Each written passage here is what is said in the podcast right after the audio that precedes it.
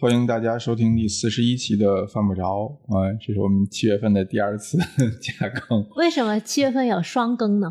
为什么呢？这不是因为金主给了钱吗？就感谢好安又又一次投喂了我们。哎呀，我记得上次七月初咱们录的时候，嗯，你当时特别委屈。对，因为加更了。你记得你当时问的那个语气吗？对，就是为什么要？为什么呢？就是为什么要逼着你录音？对呀、这不是好玩不是讲究松弛感的一个品牌吗？你看我们现在喝着酒录就很松弛。嗯，你刚刚吃饭不松弛吗？刚刚在我们家吃的那些，是，但就是吃喝还是挺松弛的，然后就 就录音不松弛是吗？嗯吃完了录总比不吃的录要松弛。嗯，不是有一种说法，就是饿着肚子干活，他有一种饥饿感嘛，然后 你这个话为什么不在我叫你来吃饭之前说呢？因为饿呀，一心只想吃。啊、吃完饭你就困嘛，就昏昏沉沉的。那个时候其实很很松弛，但是，嗯，就想一直松弛下去。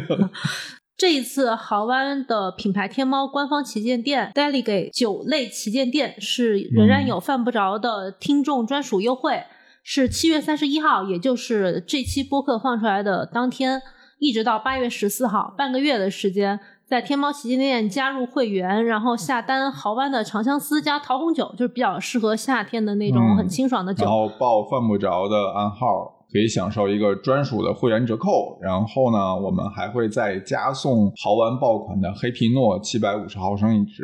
嗯，就是这次仍然是差不多三百二十八块钱三支酒。嗯，我们这次在 show notes 里面也有专门列这个淘口令，评论区也会有，就是如果感兴趣的朋友可以直接复制粘贴评论区的淘口令，然后访问这个豪湾的酒类旗舰店，然后具体的活动信息也可以咨询嗯淘宝店的客服。这这次活动还挺合适的，就大概三百二十八块钱，然后是三种豪玩最爆款的品种。而且是不一样的对，就一次三种就都喝到了。啊，对，嗯，金杯下来一瓶儿才一百多块钱，还挺合适的。嗯，好，接下来正片开始。行呗，那咱们今天聊啥？哎先聊聊你吧，你前两天真的是，你是很松弛了，对吧？我不松弛啊，又去了香学习、啊港，又去了香港，又去了日本，对吧？好好讲一讲，你先先说就近来说吧，你日本这趟你都吃了啥日本主要吃了松川，主要冲着、啊冲着松川去的，啊？然后吃了阿拉伊寿司的副板，嗯然后在我师傅那儿学了几个半天，啊，还有还有学习，嗯，这不是一个松弛的，就是不松弛啊，谁信？啊，然后还吃了几家寿司跟反正和食吧，嗯，感觉跟三年前比怎么样？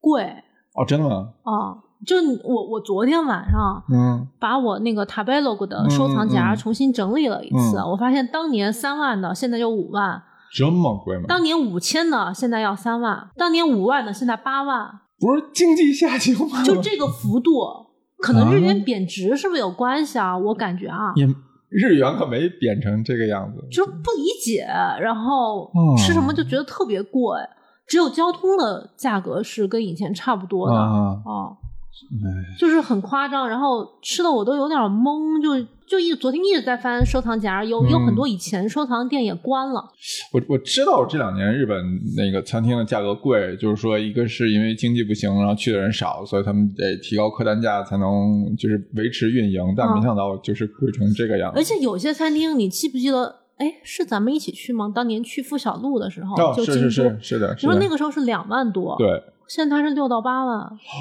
这么贵吗？嗯，就主要是它东西没咋换啊。是的，是的，我看照片儿还是当年的东西差不太多。对，这是哦我最无法接受的一点。比如说你东西有进步，嗯，你跟当年完全不一样了，食材涨价会会有吗？这个咱们不是就是没进货，可能你不太了解它的趋势，但是你如果给我吃一样的东西，翻着几倍涨，我就我觉得有点可怕，有点可怕。就这种店我是不会再去的。哦，哦、就国内最近几年日料的价格可真的是玩命的往下降。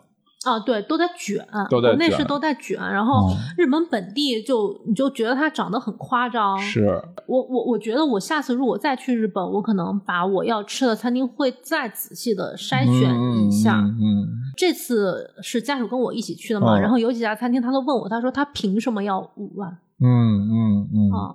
对，因为我记得我们二零二零年之前去的时候，觉得人均超三万就已经非常非常夸张了。三万就是一个 top 的级别对了，，我现在三万都已经很难吃到些什么了三万可能就是那种顶级寿司的副版啊的价格。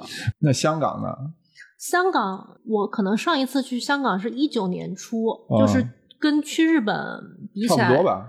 甚至它可能更远一点。一九年初去的最后一次，其实到现在差不多就已经四年半了，嗯很久没有去了。嗯，然后我以前就一直关心有收藏的几家餐厅有没有关掉，嗯嗯我特别担心天香楼有没有关，因为天香楼的服务员和他的岁数很大后厨对，就是都嗯岁数很大，是我们那种叔叔伯伯辈的嗯嗯人，就会觉得说天哪，他要是因为他看起来我平时都是午餐去嘛，他嗯看起来生意也不是非常好的样子。感觉随时可能就要对，就感觉随时可能会倒，但是他还在。这一次就是第一家定下来的餐厅，嗯因为太想吃了，嗯然后其他几家就是会感觉是疫情期间有点后起之秀的那种意思，嗯嗯就也订了几家。对，因为我看你去的那个单子，好多我我不知道，哦就是除了塔位之外，哦那家是我以前去过两次的。嗯然后天香楼我以前去过可能三四次吧，我忘记具体的次数。嗯嗯然后其他都是几家对，就都是第一家、第一次去的。但是非常巧，嗯就是这几家给我的感觉是隐隐约约它有都有一个同样的主线，嗯嗯就是儿时回忆。那我们就边聊边说。嗯，对，就是我们这一次可能聊的主题也是那种餐厅中的儿时回忆吧。啊、嗯 你这切题切的太进题进的太快了。我喝多了。哎，你要不先给大家介绍一下天香楼吧？我觉得有一些听众不一定知道这家、嗯这家餐厅天香楼，因为我没去过啊。我不知道现在杭州本地是不是还有天香楼，嗯似乎还是有的，因为我在微博上发的时候，就有很多朋友问我，他说这个跟杭州的天香楼是不是同一家？嗯就事实上，它在将近一百年前，嗯，它是同一家，就是。呃，原来的天香楼的创办时间大概是一九二七年，嗯就是一个世纪前了。嗯就是我不记得叫什么名字，反正就嗯有一个人他创办了之后，嗯然后他就请了另外一位主厨姓孟，可能主管或者经营吧。然后中间经历过，比如说呃解放战争等等，嗯整个的这个战争期间，然后这个姓孟的这位主理人，他是把这个天香楼店盘下来了，嗯就是接手了，然后又把它传给了自己的徒弟。徒弟姓韩，这个徒弟呢，把这个天香楼改名叫天香楼（括号真迹），就现在在香港能见到的这个天香楼的名字。现在杭州还有天香楼。哦，真的，果然，嗯哎、它有还有个卤味，哎，天香楼的卤味。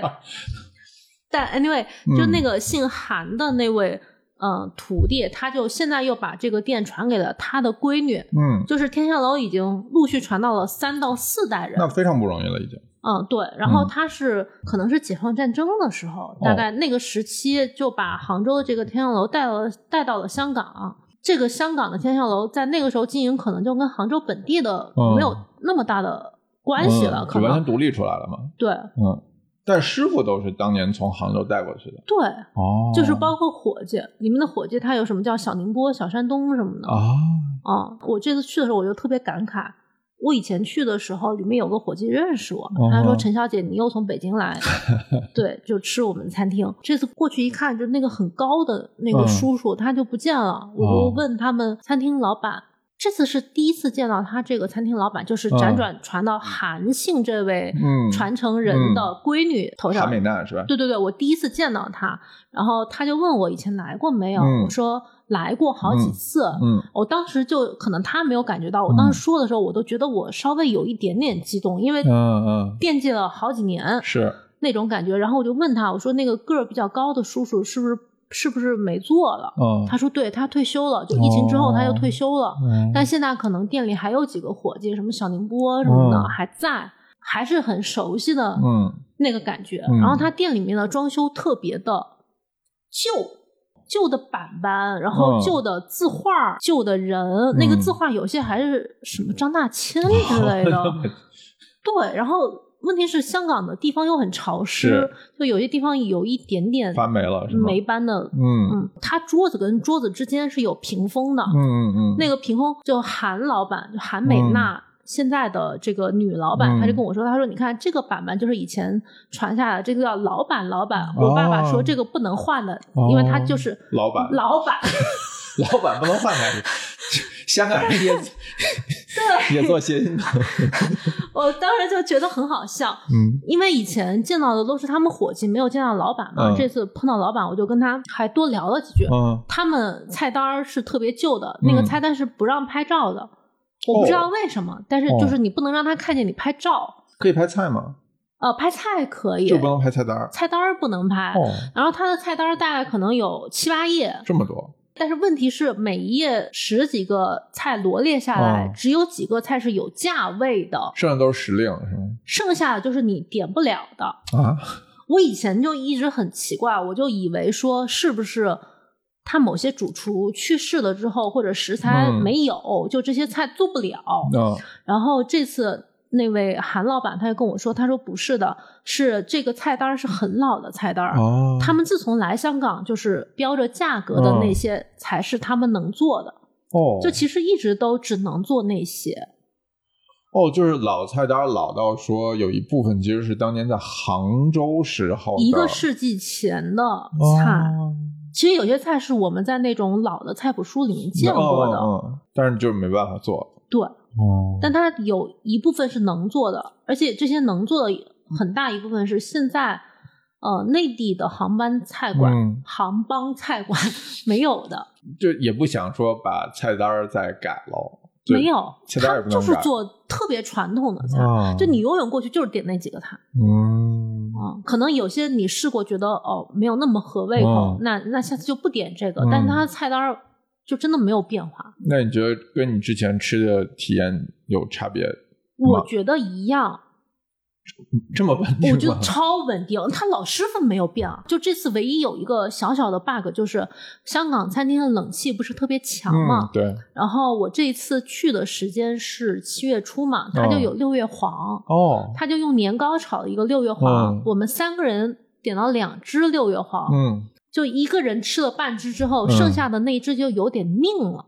哦，就表面那个就有点凉了，哦因为它的冷气是对着吹的。哦他们午餐客人不是特别多，哦就我们一桌，然后隔壁可能一到两桌吧。服务服务员叔叔就说：“你们为什么这一只不吃？”我就说它有点吹凉了。啊然后老板就有点不好意思，就把我们这一桌对着的冷气关掉。哦，就、嗯、对，那半只蟹确实就没有吃，因为蟹凉了就、是有腥味儿，然后也腻口，嗯对。但是其他的我觉得是一模一样的。啊，我点的菜有点不一样，但是那个风格，包括最后上的蟹粉拌面，因为我每次去都会嗯点蟹粉拌面，那个是一模一样，一模一样，一模一样。这太不容易了。我觉得这不只是超级稳厨厨艺稳定的事儿，因为说实话，这么多年，我觉得食材其实是多少会有点对对对变化的。对，尤其是你想蟹粉拌面，嗯当时我跟女老板聊天的时候，她也说，她说你可能会要问我啊，嗯为什么我们大闸蟹和蟹粉是每个月都有呢？嗯因为我们是选了不同的产地的大闸蟹。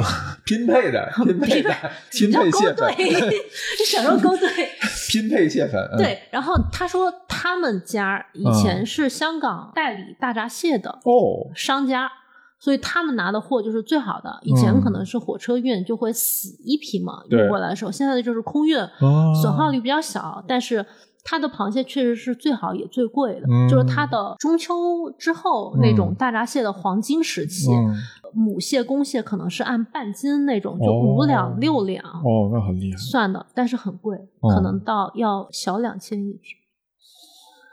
对，我没在他们家吃过大闸蟹，啊，我没没有吃过清蒸大闸蟹，就会你会觉得多少有点，不值当的，就是我我我内地的朋友，我有一些其他的渠道 是 可以可以对对对对，但是它的蟹粉拌面还是很好嗯吃，就是嗯。它的蟹粉拌面是香浓但不腻，加他们自己的那个醋，再配一点他自己勾兑的嗯。陈年花雕，嗯就真的是那个味道，嗯，就跟我第一次去他们家的味道是一样的。嗯，这了不起，就是我就觉得天香楼是树立了我对杭帮菜的基准线，并且它是一直没有变化，一直维持我这个线的。就是我嗯作为一个湖南生活在北京的湖南人啊，我对杭帮菜的认知很多时候是从天香楼来的。哦，所以你其实不是很很认可所谓杭州是美食荒漠这件事情，或者杭帮菜是美食。我觉得杭帮菜绝对是好吃的，好吃的，只是杭州现在没有好的做杭帮菜的店。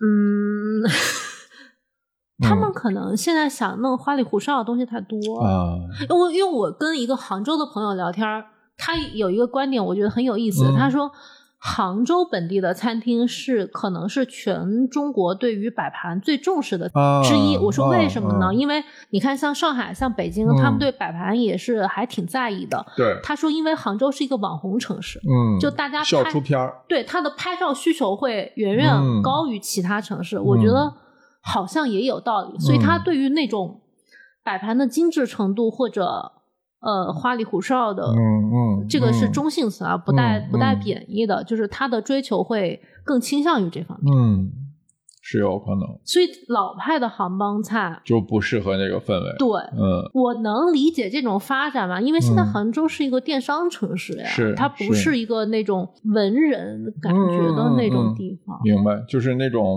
老老旧的传统，没有对，就是不是很很容易被继承下来。我觉得那个太难了，对对对那个太难了。因为我我最近经常回天津，然后吃吃餐厅，然后天津有一家叫玉泉的餐厅，是一个非常老的玉泉饭庄，对对对，做老回民菜的那个师傅很厉害。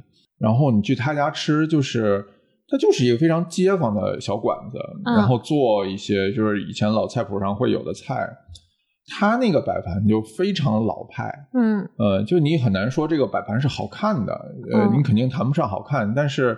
你知道老老师傅做菜有一种很奇怪的坚持，就对于摆盘这件事情上，他有一种很奇怪的坚持。这个这个感觉你摸不到，但是你一看你就知道这是一个老师傅的出品。对，他跟年轻厨师出品的东西，可能大体元素上是差不多的，比如说雕个花啊，放个什么东西啊，可能大体上差不多，但它摆出来的样子就是非常的不一样。对，非常有有识别性。但是你让年轻的师傅去摆出那种老师傅的规矩的摆盘，他们摆不出来的。，对对，他也他们也不知道这个东西到底他也他也不差在哪儿。想，可对能他也不知道这东西差在哪儿，他可能就会用一些其他的途径来，比如说模仿时下比较流行的摆盘的方式，他们会改这些东西。对我觉得这种可能更容易被市场接受一点。而且因为可能他学的时候，他的时代的教育，嗯，他印在骨子里的，就是他第一次接受这种摆盘教育的时候，对，所以他再去学，再去改变，很难了就就挺难的。很难了。其实像天香楼，它的摆盘。嗯，也是那种简单的。也是简单的，它就是一个椭圆形的碟子，嗯它很多小炒类的嗯都是嗯椭圆形的碟子，然后大大小小不同的嗯尺寸。你很多炒菜能点小份儿，比如说你油爆扇贝之类的，嗯就能点小份儿，他就给你。你如果实在要类比它的摆盘，它就比较像新荣记，嗯就是它嗯所见即所得，就不会搞一些很花哨的、是的是的切的那些东西。没有意境呗。你怎么又 对那谁呢？对，反正他就是一个菜出出来就是在盘子里面，嗯，就那样很简单的。就很干净，然后很有一种莫名其妙，对规整。规整，嗯。就是有一种莫名其妙的秩序在里边。对它的规整不是工整感，对，我觉得现在有些上海、杭州的餐厅就是工整感，嗯。就是一个盘子里面它必须整整齐齐的，那个那个就很浮夸，就是就很像侯不雄的那个，对对对对对对鱼子酱点的小点点的那感觉就是用尺标着对在，对对对，很奇太怪，规矩了。对觉得花费了大量的人力在对齐这件事情，就像以前国宾馆那种摆茶杯，啊，对对对对对，拉着尺什么的，确实是。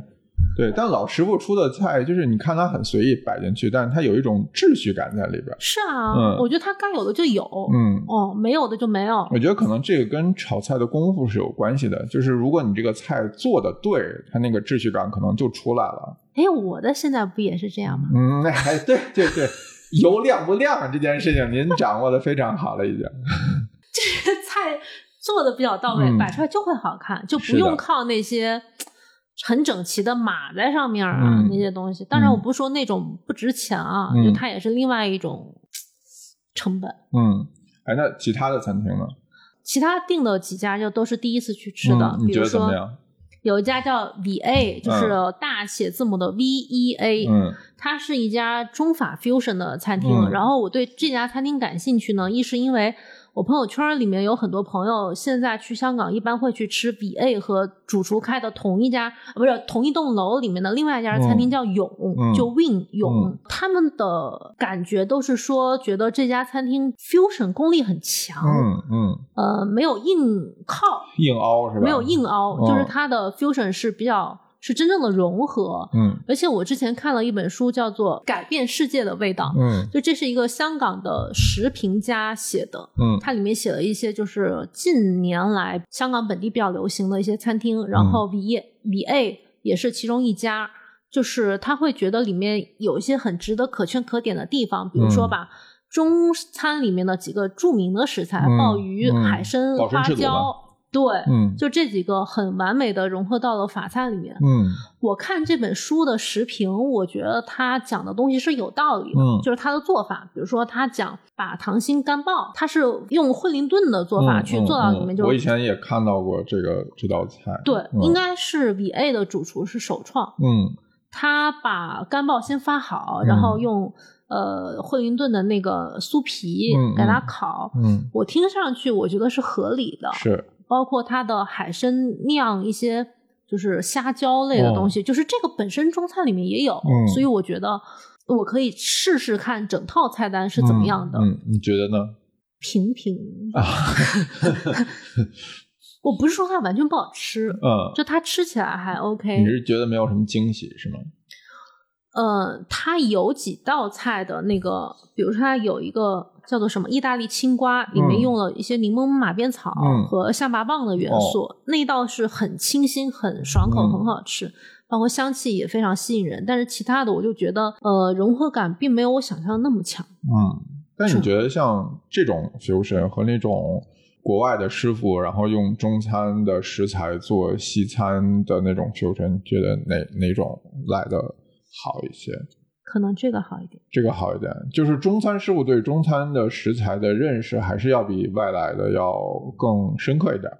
哦。可能比如说他从小吃中餐，嗯他知道这些食材该怎么用，然后他接受法餐的教育，嗯他的融合应该会比一个纯西方人对于出汁嗯或者等等东方元素的拿来主义，嗯可能要稍微和谐一点。嗯嗯，但是它有一些我不太喜欢的点啊，比如说。他会把这个辽参里面嗯酿虎虾，嗯然后旁边用那种黄油跟、嗯跟虾脑什么之类的玩意儿里弄一个酱汁儿，然后他就用永利威的二十年陈花雕啊的那个花雕酒去嗯喷在这个辽参上，嗯嗯，我就觉得 OK fine，但是没必要是吗？对我就觉得嗯有点硬熬。嗯那个香气确实挺好的，嗯可是问题是它每一道菜它的步骤跟呈现的方式都会让你觉得是一个套路。嗯嗯，比如说，他先给你展示一下这个食材，哦我们这个茭白笋是哪儿的？嗯我们这个用了这个什么喜之刺这个鱼，嗯我们这个花椒用的是一个什么花椒？这个陈年菜谱它摆在它每一个嗯食材的展示的容器都不一样，都搭配的特别好。那个嗯陈年菜谱就给它卷起来，像一条蛇一样、嗯盘起来，放在一个竹编的篮子，你就觉得哇很好看，嗯，哦，然后真是深知日本的那一套。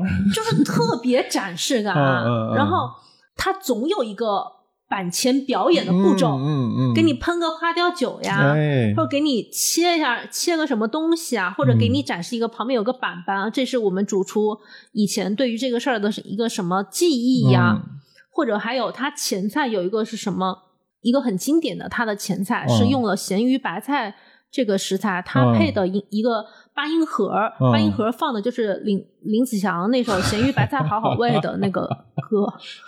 好吧，这个是不是跟他童年的经历应该也能挂得上？是，但是就是你第一个接受这一道菜的这一套玩意儿，你就觉得哦，OK，好有仪式感。嗯但是你每一个这么来，就就看着就就很累。嗯问题是，我是定的可能比较早，也不六点，也不六点半什么时候，但是后面随着要近的不断的听林子祥的八音盒，是吧 就白领们慢慢下班，他不是分两波，他不是什么六点八点半，哦，它是六点也有，六点半也有，七点也有，七点半也有，随来随开餐，就是很迁就客人。但是你就会发现，餐厅经理也很累，哦经理到后面，就拿着白银盒满屋跑是吧？对他就是每个他介绍的话术又都是一样的。嗯你说这一桌刚听完八音盒，那一桌又开始，哎呀，我就觉得好无聊，好无聊。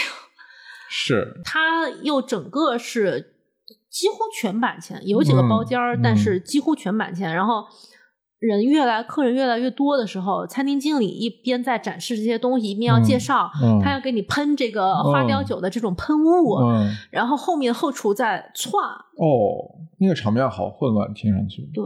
就是因为它载客量有点太大了，是吧？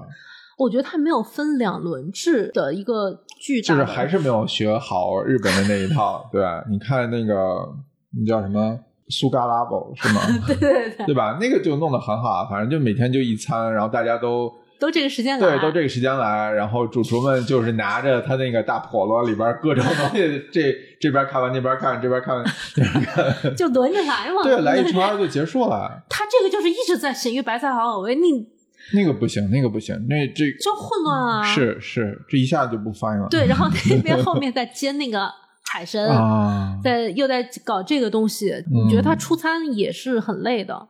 真是没有考虑过前厅的这个用餐环境。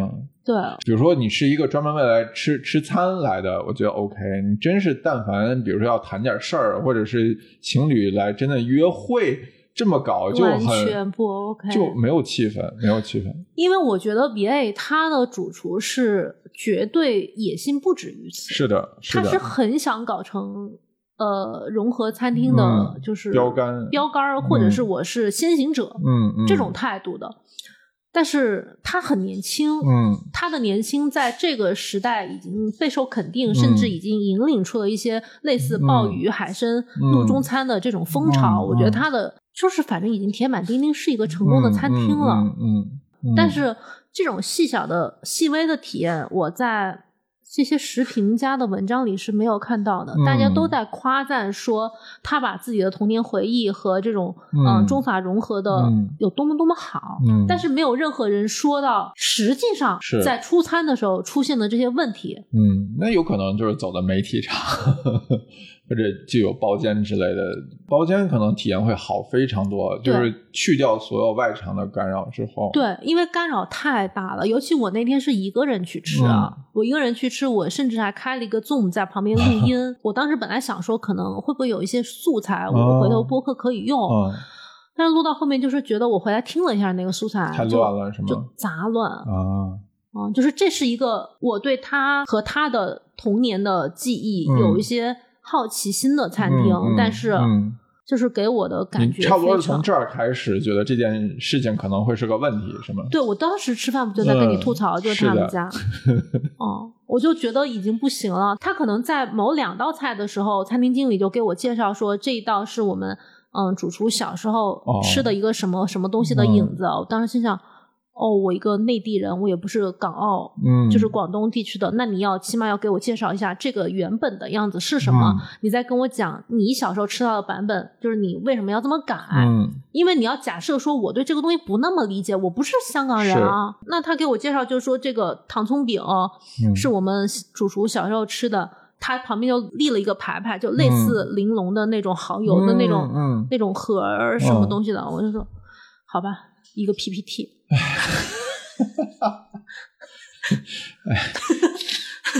可以可以。哎，除了这家呢？除了这家，我看你还去了一家韩国菜。这个韩国菜，我我当时我很难想象出有人会专门刻意去香港，然后吃韩餐。对嗯，然后就把宝贵的 quota，然后 这个这家餐厅 你来做解释一下你是怎么想的 Go，嗯。大概就是这么个名字吧，嗯。我不知道怎么读的。嗯。然后这一家餐厅它是一个韩餐的米其林大厨，嗯。叫做姜敏球。啊哈，姜姜米球？姜敏，它的本身的餐厅应该叫 Mingos 吧？啊，我不知道你有没有知道这家？嗯不知道，不知道。就它是这家的海外分店，海外的第一家分店。嗯哼。我理解这个翻译一下这句话的意思，就是说嗯，本身是一个米其林的韩餐主厨，他嗯对于输出韩餐文化已经有一定的经验。嗯，然后呢，他在香港做了一个 第一个海外分店，嗯，然后这个想输出一下韩餐，对对对，然后它的定位又相对稍微低端一丢丢。嘿，然后它的什么 seek go、嗯这个词儿在韩文里面是家的意思，就是意思就是一家人一起吃饭。它里面的这些餐啊，有些、有些菜可能就是比如说牛尾汤啊、嗯等等，嗯就是我们印象中很韩式的家常菜，但发引化。啊，好吧，比如他问你要不要加菜，也是参鸡汤那种，哦你很很典型的我们对于韩餐的印象的嗯那些菜。这么迎合刻板印象吗？非常，比如说他那个牛尾汤也不牛骨汤啊，嗯我就觉得牛肉的那种骚味嗯就有点明显。嗯然后它每一个翻译化，你就会觉得，首先它又迎合了你的印象，但其次嗯你对这个东西的拔高期望值并没有那么。就有一种家常菜很难往上，通过形式往上拔的感觉。对，就是像小当家，他非把麻婆豆腐给你做一个冷的，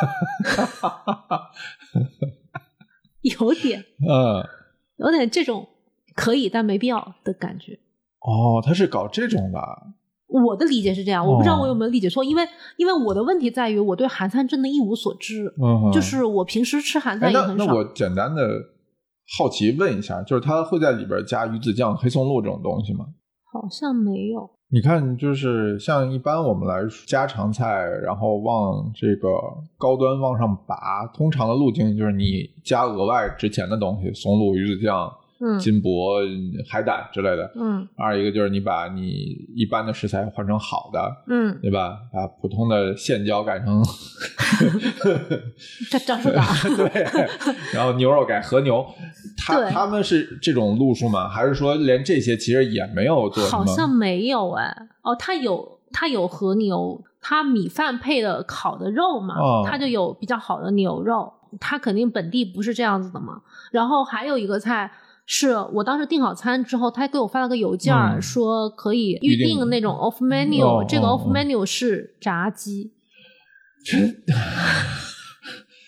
嗯就是意料之外又情理之中。嗯，然后它的这个炸鸡是三片，你有两个规格可以选，一个是三片，一个是五片啊。哦那我一个人我就选择三片。嗯然后它上的时候，我确实觉得它炸鸡稍微有点不同，因为它里面嗯好像有一片是鱼，就它不哦全是鸡肉。哦但那个三片我真的完全吃不下，因为我真的我只在国内吃过韩式炸鸡，嗯我没有吃过真的在韩国吃过韩式炸鸡。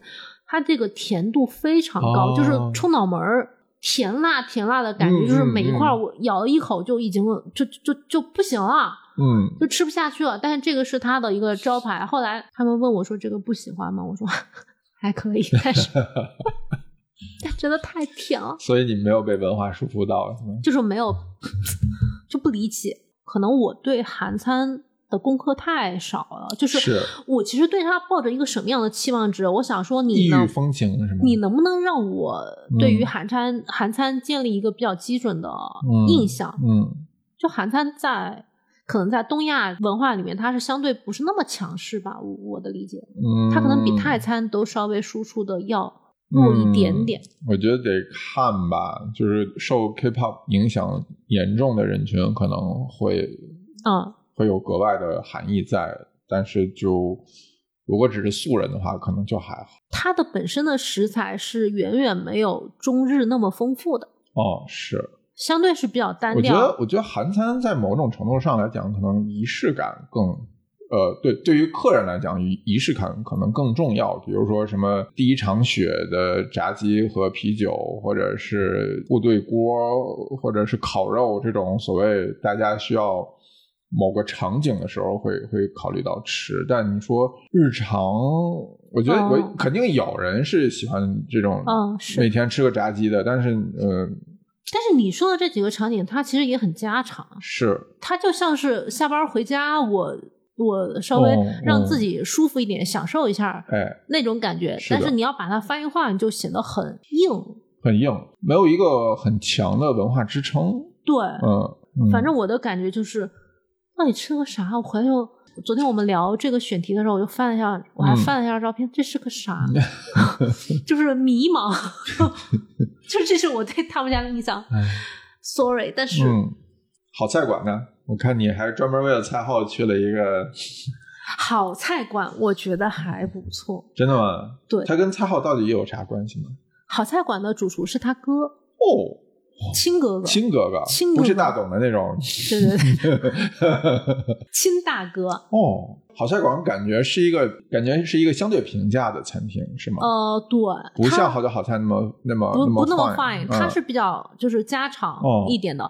可能在香港 Open Rice 上，嗯我不知道它定义的也是私房菜，哦但实际上你也要预定位的。就我们当时去、当天去的时候也是全满的，就你如果没有预定，就是很火的，就反正得满座，嗯反正满座。然后它里面有一些菜说是 off menu，、嗯但它也会给你推荐，比如说菜单上写就某某菜需要预定，嗯比如脆皮婆参。哦它就打个括号，嗯需预定。哦实际上你点的时候，它就会问你要不要点这个。哦，就它其实厨房是可以常备这些要要备一些，就是防止这种对对对，然后它也有一些招牌菜，它跟我在汕头吃的潮汕菜又有点不一样。嗯嗯，我印象特别深的是一道就是潮汕酸菜，哦酸菜煮的鲳鱼，哦，那个挺好吃的，很好吃，嗯而且它的味道是很均匀的。嗯它的鲳鱼选的鲳鱼也比较厚身嘛，嗯嗯就是肉质比较厚，但它从外面到靠骨头那儿哦，都入味了，都入味，而且味道很均匀，就没有哪一口是咸的。哦，包括它里面还加了几片咸肉去煮，嗯嗯那个咸肉本身也是经过拔盐的，就是整道菜是浓郁且均匀。嗯功底还是有的，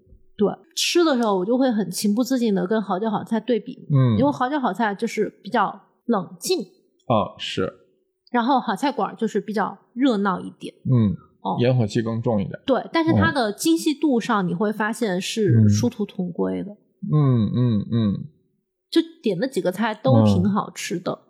对，但是这个是我对它的处理的精细度印象比较深的一点。嗯。我当时发了个朋友圈，我说，因为我以前看蔡浩老师发的朋友圈，就是他回潮汕的时候会吃他妈妈做的菜嘛。然后我当时发朋友圈，我的感慨就是他妈妈做饭得多好吃。对，因为像蔡浩是因为林自然的关系，他应该其也有一点家学渊源，就是本身会一点。哦，其实他哥完全就是因为他母亲的关系，我不知道，我没有问过这种问题，哦但是我心里会很好奇，就会觉得说两兄弟都很会做菜，对，而且风格又有点不一样。非常不一样，听上去，可是他的底层又很像，比如我在好菜馆还吃了一个那个炒的肠头，嗯，嗯它的肠头是卤完了、嗯炸完了，有点皮有点酥酥的，嗯再去炒。拿咸菜炒，对，哦，就一般你可能卤完了就直接炒了，对吧？就是炸的这一道，我就觉得、嗯嗯哦是有动过心思的，对。嗯还有一道菜是我觉得很蚬子肉加哦蚬子肉炒饭，哦。然后它这个炒饭里面放了致死量的葱花它有两种葱，一种是猪油炸的猪葱，嗯，就是炸的很嗯。枯的那嗯种黑黑的葱花还有一种是新鲜的葱。嗯。它的我这一碗看上去的比例就是新鲜葱花比米饭比蚬子肉几乎是一比一比一，哦，又很大胆，又很大胆，嗯而且那个生葱是没有没有生呛味儿的，它应该是在油里稍微过了一下，就是哦还在炒饭的时候稍微加热了一下下，但是它的颜色很鲜艳。嗯，就你看我这个图，颜色也很好看，嗯但是它吃起来没有那种呛辣的味道嗯，那可能泡过拔过水，之类的。哦，反正就你会觉得它的精细度是做 fine 餐厅也没有问题，嗯做做 fine 嗯 dining 餐厅嗯也没有问题，就家常菜馆能做的这么细致是很难得的。超越了一般家常菜的精细度。是的，是的，是的。然后我就会对他们俩兄弟 就会很好奇。我之所以选好菜馆，我就觉得说我对潮汕菜也还挺了解的嘛，嗯嗯然后我又对。因为好菜馆口碑也还不错，嗯我就对他的这一套很好奇，然后嗯去吃了一下。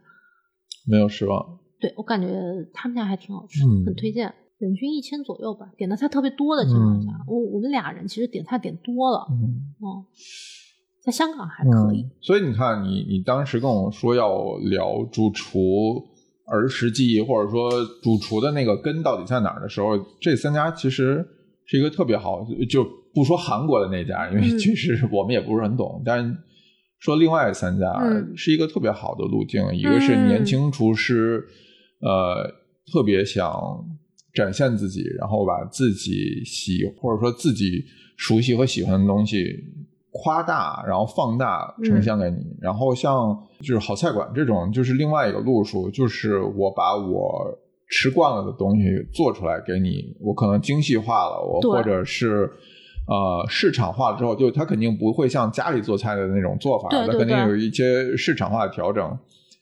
但你要说天香楼的那种呢，可能就是上百年几代人传承下来的这个味道，就是按部就班有有传承的这样。它可能没什么变化。对一个脉络就直接过来了，嗯就是每每一步每一班人每一步都是循着这个路径走的，对，就是那天象楼那个可能是我觉得最我我甚至嗯我其实回来的时候刷小红书有刷到一条，正好也是说天象楼的，他意思就是说选材方面嗯比若干年前还是差了不少。嗯但是就我的感觉啊，嗯我可能我不记得是一七一八左右吧，第一次吃天下楼，一共吃了三四次，嗯到现在我觉得是真的是没有变化，嗯，他也可能也不想变，就是有一种像去守旧。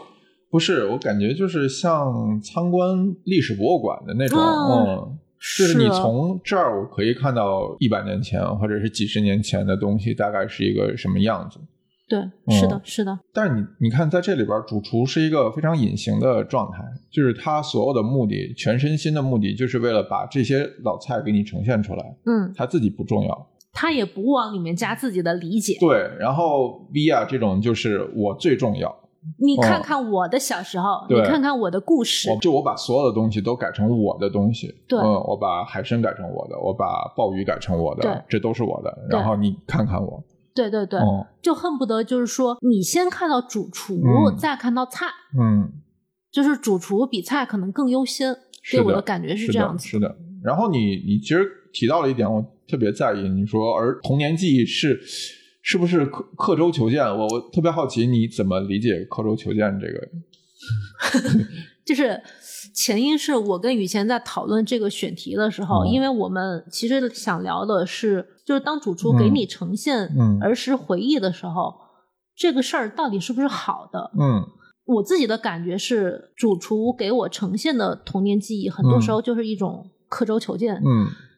因为我没有你那个氛围，嗯。就我如果要吃一道菜，要感受当时的整个心境，嗯我可能是需要你复原的更彻底。嗯比如说我小时候，也也许我我这么猜测，嗯可能不一定对。就主厨小时候，也许他家家里条件没有那么好，嗯他吃到一个葱油饼，嗯呃，糖糖葱饼，嗯是一个非常幸福的一件事情。嗯那个时候，糖葱饼对于小孩的意义是什么？嗯它的普及程度是什么？嗯当年那个年代，大家对于糖或者对于小吃，嗯他的态度又是怎么样？嗯这些前提在现在的情景下，嗯它都是不成立的。你就单独给我呈现一个你爱吃的糖葱饼，嗯，那我就没有任何感觉。是的，就是这不就是刻舟求剑吗？就你给我嗯划一道在这儿，嗯。我以后要展现童年记忆，就给你做一个点心渣烙饼。你看我跟你很熟啦，嗯然后我也知道点心渣烙饼嗯。是怎么样的一个环典故，怎么样的一个典故，怎么样的一个环境，甚至因为我们俩都是同时代的人，嗯。就我可能也理解说，小孩对于点心的渴望。嗯。我小时候，我爸妈也不会给我吃嗯那么多的零食和点心，然后小孩对于点心的渴望被那种碎渣渣一样，嗯。就是很宝贵的心情所、嗯。所概括了。嗯。我觉得我完全可以理解你的这个场景。其实这件事情就是客人跟主厨之间的关系到底是怎么样一个关系？就像你说的，就是如果你只是告诉我糖糖油饼、糖葱饼葱饼是是主厨儿时的某种记忆，然后你给我上这道菜，我很难被带入。但是我们之前去西班牙吃 roca 的时候，它的头头盘啊，其实是送的那三个、那个小球球东西。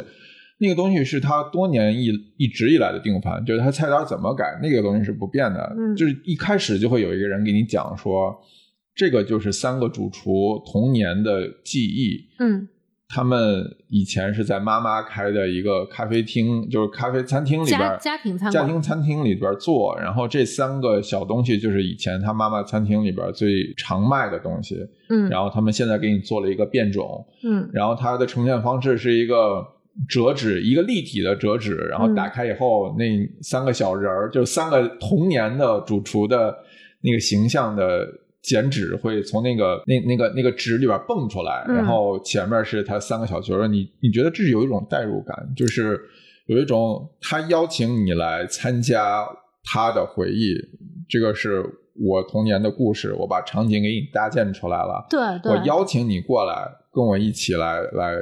体验我儿时喜欢或者我儿时吃到的东西，而且我都做了改良，我把这个东西更符合我自身餐厅现在的状态。对。以前说的 Roca 是西班牙，它在巴塞罗那边上，那算什么地区？反正一个闹独立的那个加泰罗尼亚，哦，加加泰罗尼亚地区的一个米其林三星的餐厅，而且拿过 Best Fifty 的前两名，反正经常拿。哦，然后我觉得，就是对于一个哪怕再不做功课的人，也大概能知道 Roca 是一个三兄弟开的餐厅，一个大哥负责餐，二哥负责酒，老三小弟负责甜品。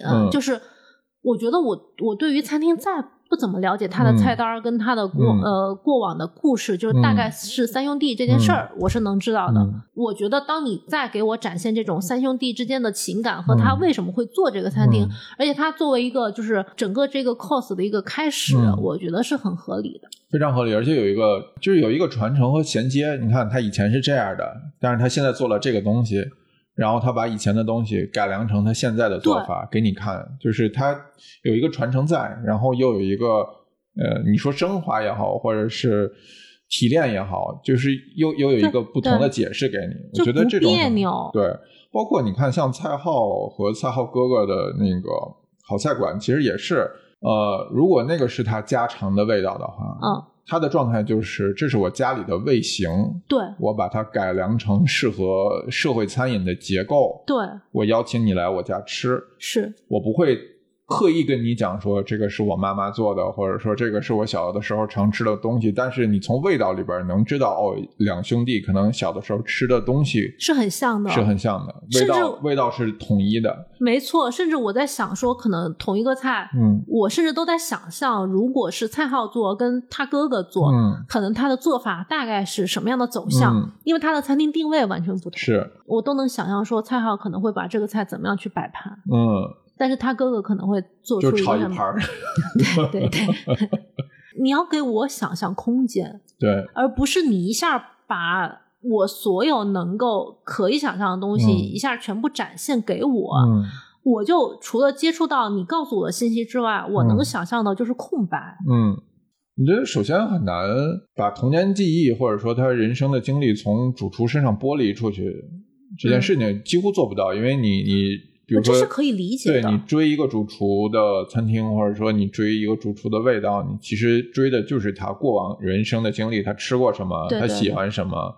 他从小经历了什么，你其实就是在吃这些东西。这个所有的艺术创作都是一个人写书，他也就是把以前所有的东西都给你掏出来给你看。吃的是一个主观的东西。是的，是的，但是我觉得区别在于。你们两个人之间的关系到底是他请你过来参与他的生活的一部分，还是说他就是摆在那里说给你看多厉害？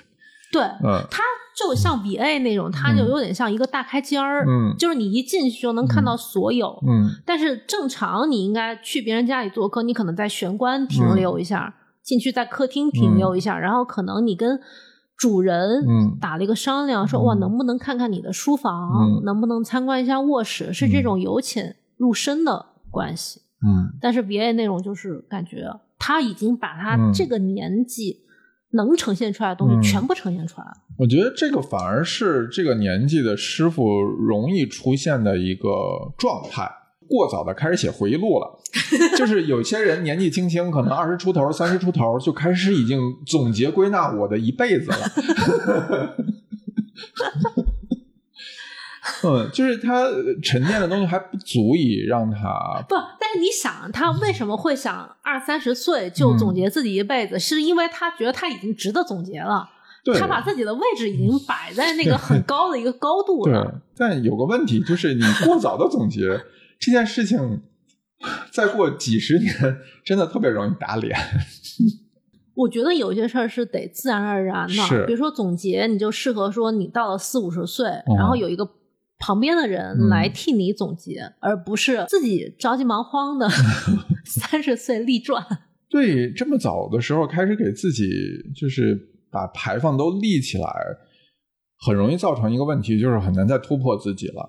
嗯，我已经这么高了，我要怎么做才能再突破一个比现在成就更高的自己呢？因为像 VA 的主厨嗯。郑永琪，嗯。我感觉他太想把自己，呃，包括玲珑的嗯。Jason 也是一样，嗯。他太想让自己的这个餐，嗯。这个菜被认可。呈现的有逻辑，哦，在一个就是某种模板，嗯。或者某种框架底下，他不想他看起来是一个散的。嗯但实际上，我为什么我为什么不那么喜欢玲珑的感觉？就是他找的这个模板太简单了，太直接了。而且为了证明它的有效性，会变成过分的路径依赖，就是对它所有的蚕都延续同一个路径做。怎么说？就是方法论是方法论，但是嗯方法论只是证明一眼可以看到不，方法论的问题是它只能证明你的操作流程是可行的，但是对于餐厅或者说对于餐饮来讲，逻辑本身应该是在味道上。嗯当当你说刻舟求剑的时候，我其实想的是放风筝，就是你师傅无论放的多飞飞多高，你的根一定要扎实。但是你如果过度依赖方法论的话，你的根就飘了。你没有一个一个特别核心的东西能串回来，嗯你都是说哦，方法非常好，我可以把这个东西变成我的，我可以把那个东西变成我的，我可以复用。对，但真正你的东西是什么，其实这个时候就变得特别的模糊。比如说，今天把呃麻婆豆腐变成我的东西，然后明天我把什么煎饼果子变成我的东西，后天我把豆汁儿变成我的东西，变来变去，你会觉得没有你的东西了。然后这个时候，主厨容易犯的一个毛病，你就开始寻找自己料理的原点，然后糖葱葱糖葱葱饼糖葱饼这个东西就可能会出现，因为它需要某个东西来证明它到底是谁，它从哪儿来。江镇成的那个哦，江镇成就有这那个。那个那个甜品叫什么来着？蛋烘糕。哦，蛋烘糕、啊。江镇成的蛋烘糕，就是当时他在开廊桥的时候，我觉得他嗯也是弄了一堆有的没的，是然后第一波去的朋友们都说蛋烘饼 还行，哦，蛋烘糕还行，但其他的你就比如说他把麻婆麻婆豆腐改成凉凉的啊就是他的灵魂不该是这样的，是的它只是把中间的一个元素抽离出来，去做了一些看似合理的嗯改造。嗯，我觉得现在其实很多 fusion 都有同样的问题，就是你太拿来主义之后，你自己的影子就模糊掉了。我相信他们的技术都很娴熟，因为他能把元素拆得很干净，是的，是的。所以他就很能够把一个菜，比如说我拆出来哪个元素要，我哪个元素不要，嗯我把剩下的呈现出来，看起来就是我的一个改造。嗯，嗯但他可能扔掉的都是那种很灵魂的元素。对，嗯。就是套路嘛，就是你看到各种各样的，无论是中式的 fusion 啊，还是呃无论哪里的 fusion，大家都容易出出现这个问题，就是拆，然后替换，然后或者是更换烹饪的方方法，但是它都没有拿到那个料理本身最核心的东西。对，嗯。那你看，像嗯。BA 它也是一个很成功的餐厅。嗯，我去的那天都是满席，我觉得大家对这件事情还是有好奇的，就是对于 fusion 这个东西，大家还是还是会好奇。而且它说实话它不难吃啊，嗯还行，能吃。但是你说像这个价位，在一个这种又有话题度又嗯挺热闹的一个地方，相对又主厨的光环确实是在的呀。对啊，嗯又比较轻松，它又不嗯像。你看它全版前，它就没有那种 fine dining 那么端着，嗯所以像我觉得很很闹很乱，嗯但我看有些客人他就觉得还可能又有点 bistro 的氛围。啊，哎，那它葱糖饼有任何 fusion 的痕迹在里边吗？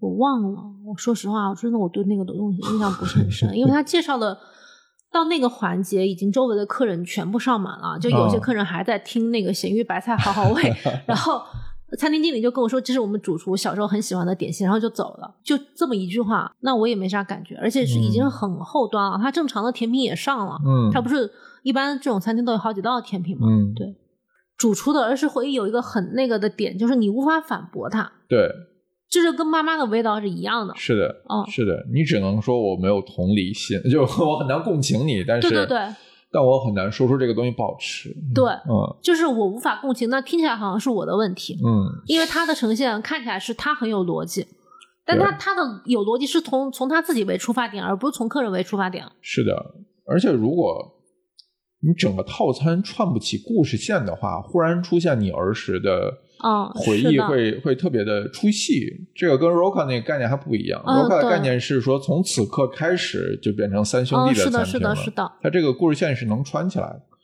但但儿时回忆这个东西很很多情况其实就是主厨创作瓶颈了，然后不知道怎么怎么做，因为很多影视作品，包括《小当家》当年也是，就是当主角起来连自己都骂呢？当当主厨，当刘宝清开始迷茫的时候，母亲的那个那个影子就出现了，说想想你料理的原点，这个是一个，就是就是拔高的终点，无法辩驳。对对，很多影视作品也都喜欢这个套路，就是主厨特别厉害，然后全世界各地，然后一直往前走走走走，走的都飞了，然后最终某一个契机，然后让他意识到自己现在做的东西一文不值，还是要回到原来的家庭里边 去你看去做。东京大饭店也是，对东京大饭店最。后回到师傅的家常菜馆儿。对，炖炖了牛舌还是什么东西，对对对就是有一种说啊、就是外面的成就再高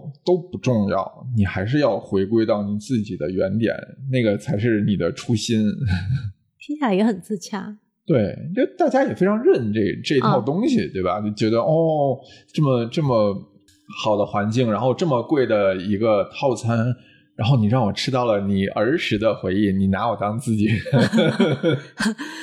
反正就是当我没有吃整个这一套东西的时候，你给我讲一个故事，给我讲这个故事，我觉得也无可无不可。是就我还是会愿意冲着这个餐厅的光环去。嗯嗯但是它对我来讲就是一个打卡型的餐厅，嗯就是比如说像天香楼，我可能就会觉得说，那我下次我还要去，嗯就这个味道我只在那儿找得到，我就很担心它关门了，他的老师傅不在了，嗯我就想能去，每次能去就去。但是 VA 就是哦，时髦。哦，有点意思，那我去打个卡，然后嗯感受一下。你看，我回来，我能跟跟我朋友们、跟雨嗯前聊聊，就是我吃的这个经历。还能录一期节目，啊、对，嗯但是再去我可能就不会想去了，因为我跟他没有连接啊。是，的，你很难从中得到什么东西。对，哎，你有没有觉得最近几年吃东西就性质越来越小了？就是没有什么新的东西出现了。不容易激动。对，就确实是没有什么新的东西出现了，包括呃，fusion 也好，还有新开的一些 fine dining 也好，或者是 bistro 也好，就大家其实也在也在尝试各种奇怪的、奇奇怪怪的组合，然后奇奇怪怪的调料的搭配。嗯，但你感觉上就是觉得没有新东西，就是他们做法就是来回颠来倒去的拼，但是做法和逻辑上都站不住脚，或者说嗯，没有什么新鲜的。现在反正我如果自己想吃，我可能就想吃那种更传统一点的，就不、哎。不是说老菜，嗯，但比如说我如果吃日料，我就想吃比较正统的。对对对对对去日本吃我就不想吃特别年轻主厨的寿司，嗯，我就想吃你好好选不想吃鱼的一些。那嗯种 很有想法主厨的。哦，我现在觉得很有想法是一个 贬义词，我就你不要给我来太多想法，你规规矩矩做就就挺好的，就已经很不容易了。就是嗯 这是我现在的想法，反正也疲劳了吧，可能我们自己也疲劳了。就对于求新求异这件事情，或者说就是觉得这个品类踩坑的几率可能会特别高。嗯，就是厨师本身也是半实验性的在做这些东西，客人可能也是以猎奇的心理来来尝试这个东西，就可能双方都达不到自己的诉求。厨师觉得自己一下子就牛逼了起来，然后客人觉得我吃到了一个非常新奇的东西，但是期待是好的，但不一定能成型。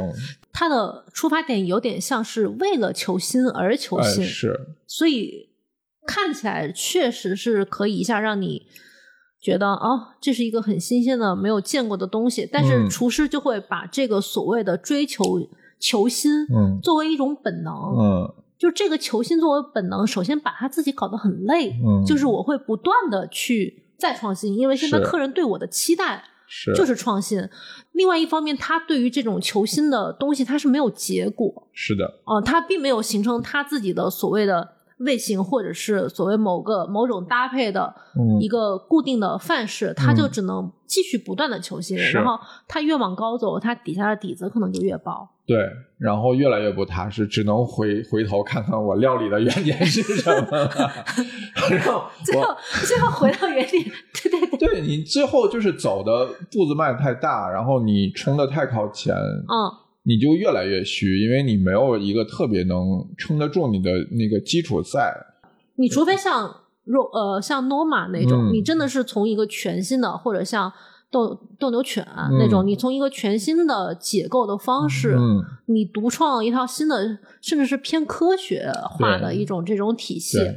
你对它有一种新的结构，那我承认你可以把这些所有的菜再重新创新一次。是，的，就是我有解释权，你可以不爱吃，但是我技术在，我就是对我在一个新的体系里面，对，我不接受你们的评评判。就对，反正我觉得像咱们这种老家伙，这个吃的量越来越少了之后，可能就更加在意自己踩雷的的这个这个比例，对吧？就不想花这些 quota 来 来，就想吃舒服的，是的，是的，不想再委屈自己，在一个舒适区里面嗯吃饭。不行，我们真的老了。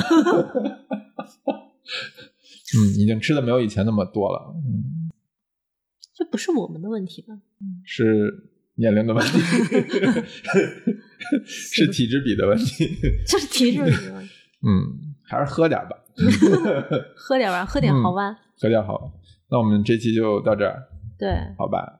我们哦我们在好勤奋啊！我们七月份录了两期，真你知道犯不着八月四号就是三周年吗？真的吗？啊，啊，那哦，你你是不是很怕我让你再 聊一期？不行吧？八月四号太近了，不下太紧张了 那吧？不就是下礼拜？不聊不聊，你不要紧张，好喝点喝点我们我们录了这么久，嗯，就是好像也没咋更是吧？哦，这么说来，我们确实录了蛮久的。对，嗯，松弛。哎，那我们这期就先到这儿吧。对，我们再喝几瓶豪湾松弛一下，嗯，还是在豪湾的天猫旗舰店 Delegate。是从七月三十一号到八月十四号，报犯不着的暗号，然后下单豪湾的长相思和桃红，然后额外会再获赠一批这个一一瓶儿 黑皮诺，嗯，一批可还行，获赠一瓶儿，获赠一瓶儿黑皮诺，也就是三百二十八块钱，一共三款，呃，豪湾的爆款的酒。